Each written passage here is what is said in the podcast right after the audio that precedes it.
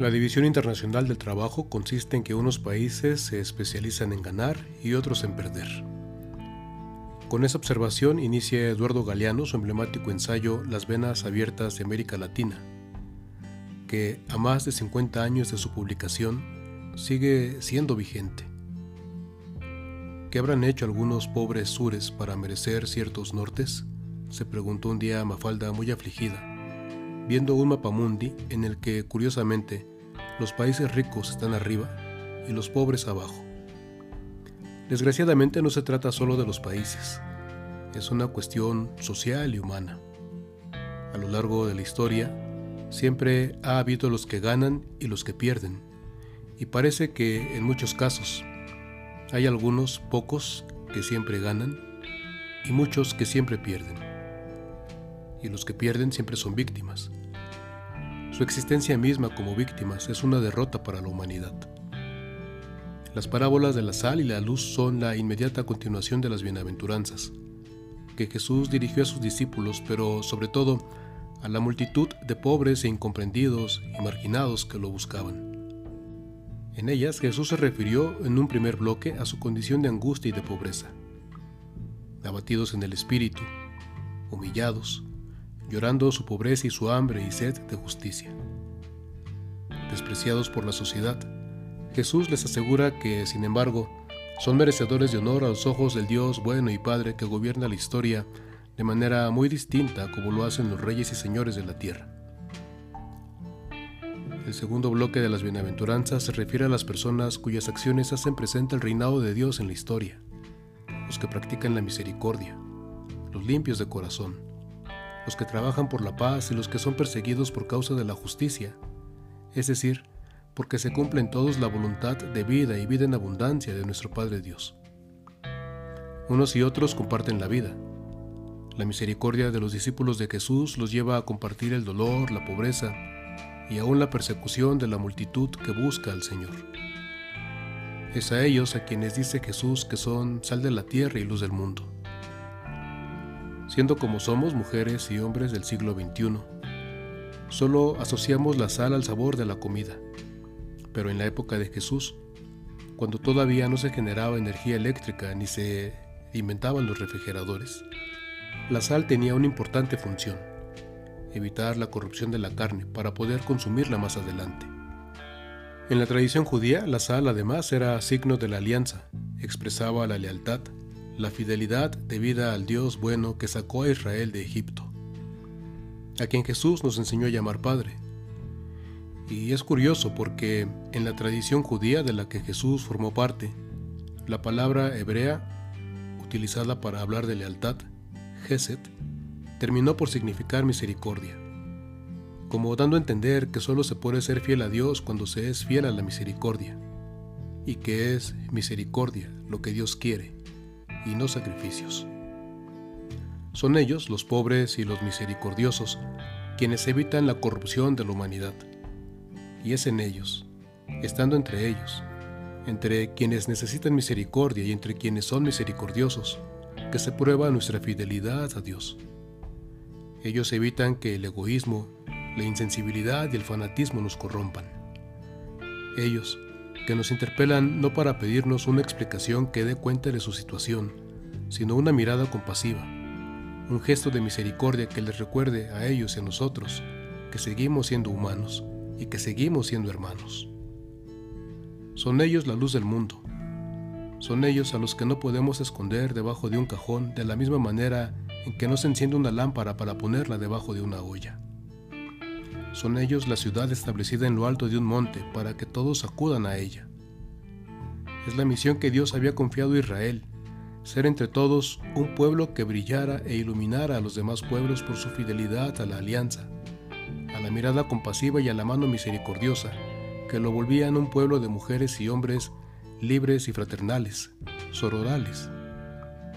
Es la única manera en que el mundo puede ver la luz de la misericordia brillando delante de todos los pueblos haciendo presente el reinado de Dios, el imperio de Dios, dando gloria al Padre, que es amor, y por lo tanto solo se complace en la vida de sus hijos, especialmente de aquellos que están siendo salvados de la inhumanidad.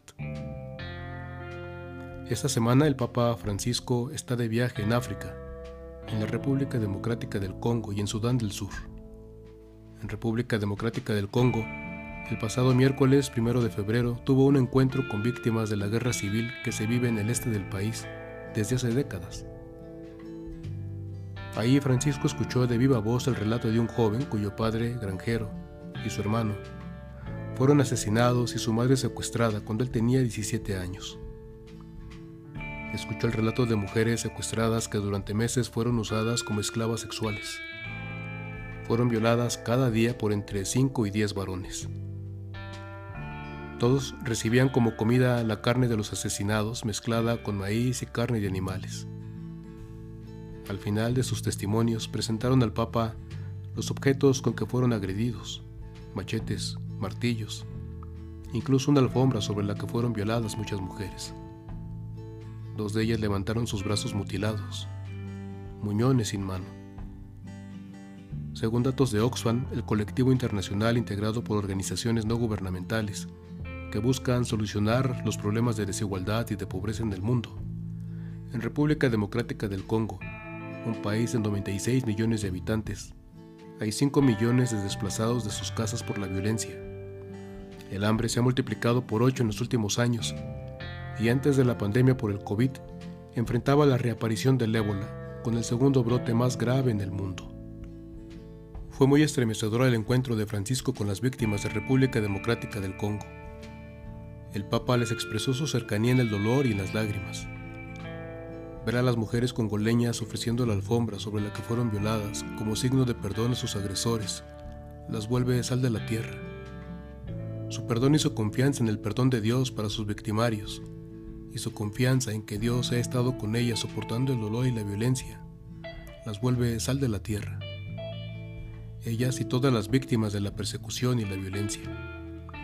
En su perdón se resisten a que sus agresores se deshumanicen del todo y se pierdan para siempre. Ellas mismas son sus salvadoras. Con su perdón están evitando la corrupción permanente de la humanidad.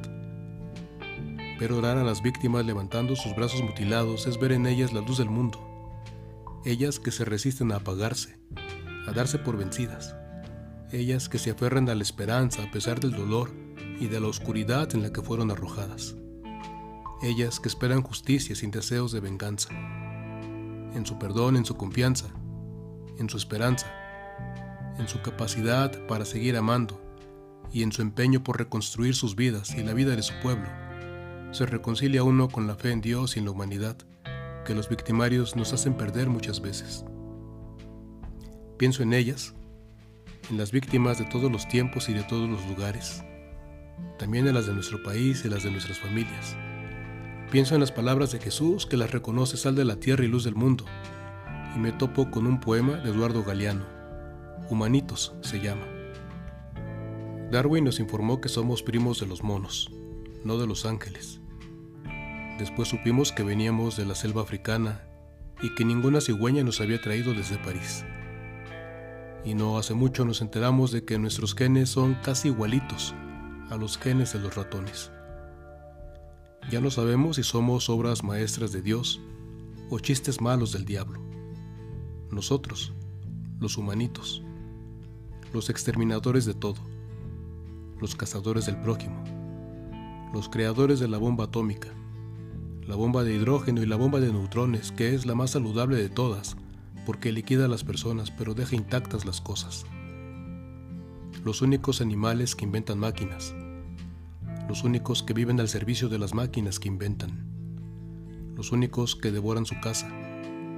Los únicos que envenenan el agua que les da de beber y la tierra que les da de comer. Los únicos capaces de alquilarse o venderse y de alquilar o vender a sus semejantes los únicos que matan por placer, los únicos que torturan, los únicos que violan y también los únicos que ríen, los únicos que sueñan despiertos, los que hacen seda de la baba del gusano, los que convierten la basura en hermosura, los que descubren colores que el arco iris no conoce, los que dan nuevas músicas a las voces del mundo y crean palabras para que no sean mudas la realidad ni su memoria.